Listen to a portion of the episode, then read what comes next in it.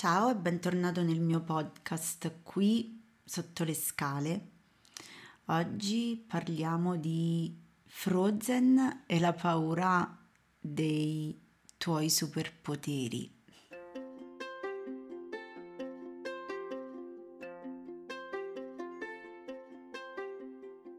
Immagino tu conosca il film di animazione Disney eh, Frozen ci sono due, diciamo, due versioni, la numero uno e poi la versione numero due, uscita mi sembra più o meno due anni fa. Um, immagino tu conosca la mia passione per le fiabe e anche per i film di animazione, perché sempre queste storie che sembrano pensate per i bambini in realtà nascondono una possibilità immediata, eh, semplice e comprensibile da parte di tutti per comprendere cosa ci accade interiormente. La storia di Frozen e la regina dei ghiacci è um, una rivisitazione operata dal team Disney di una fiaba di Christian Andersen che si intitola La regina delle nevi e che è molto diversa da, uh, dalla storia che poi noi vediamo in, in questo film di animazione. Ora non starò qui a raccontarvi tutto, ma mi soffermo su un aspetto che considero davvero interessante di questa storia Elsa, è questo il nome della protagonista, eh, fin da piccola eh, scopre di avere un potere che è quello di gestire il ghiaccio, il freddo, è un potere collegato appunto al freddo. La comprensione profonda di questo potere arriverà solo nella secondo episodio, nel secondo film di Frozen, Il segreto di Arendelle, è questo il titolo. Quindi già questo dice una cosa, c'è qualcuno che ha un potere molto grande e non sa perché ce l'ha. E per comprendere da dove viene e, ehm, e qual è il senso, eh, deve aspettare un sacco di tempo, deve prima accettarlo e accoglierlo e poi ne può capire l'origine. Diciamo che il primo film è il processo di accoglimento di questo potere da parte di Elsa, che da molto piccola rischia quasi di uccidere la piccola sorella. Sono entrambe piccole, Elsa ed Anna, e lei rischia di ucciderla eh, giocando con lei e con la sua capacità di far nevicare in qualsiasi momento dell'anno e di generare ghiaccio ovunque. La cosa che mi piace molto di, questo, uh, di questa storia è che um, Elsa uh, per un lungo periodo rifiuta uh, i propri poteri e li rende la causa di allontanamento da, dal mondo. Cioè, io sono troppo troppo e non posso entrare in contatto con gli altri perché rischio di fare male agli altri con quello che so fare. E più c'è questo rifiuto, questa fuga da se stessa ed è interessante che lei fugge dalla parte più potente di sé. È come se quello che lei sa fare, è come se un talento diventasse un problema più lei lo fugge, più questo potere risulta difficile da gestire.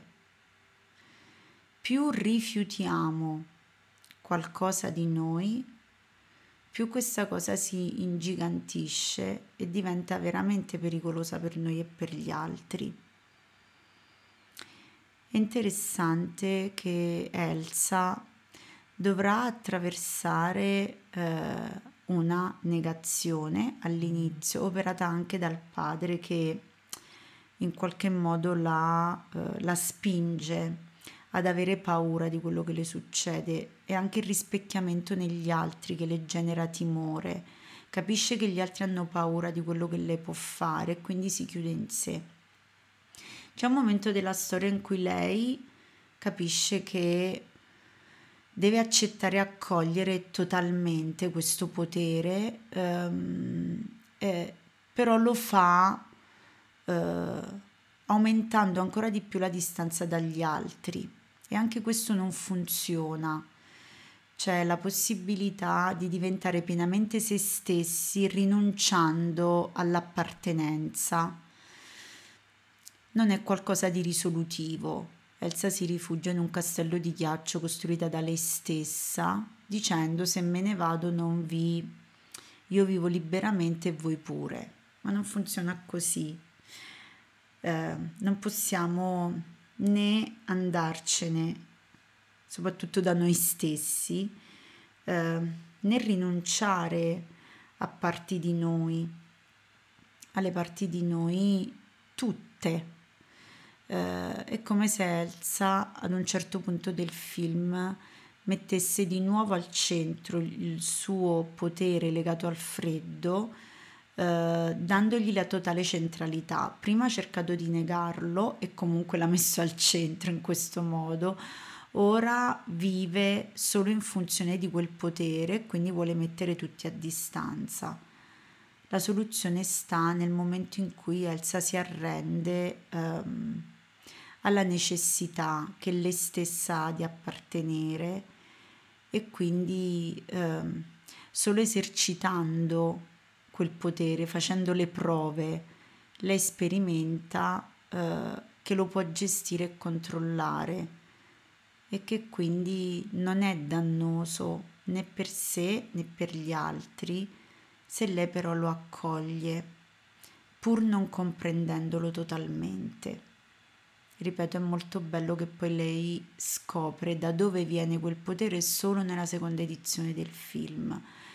Quindi anche nel, nel primo film c'è proprio una, un'accoglienza di qualcosa che non comprendiamo, ma che esiste e che chiede asilo a noi e a coloro che sono vicino a noi.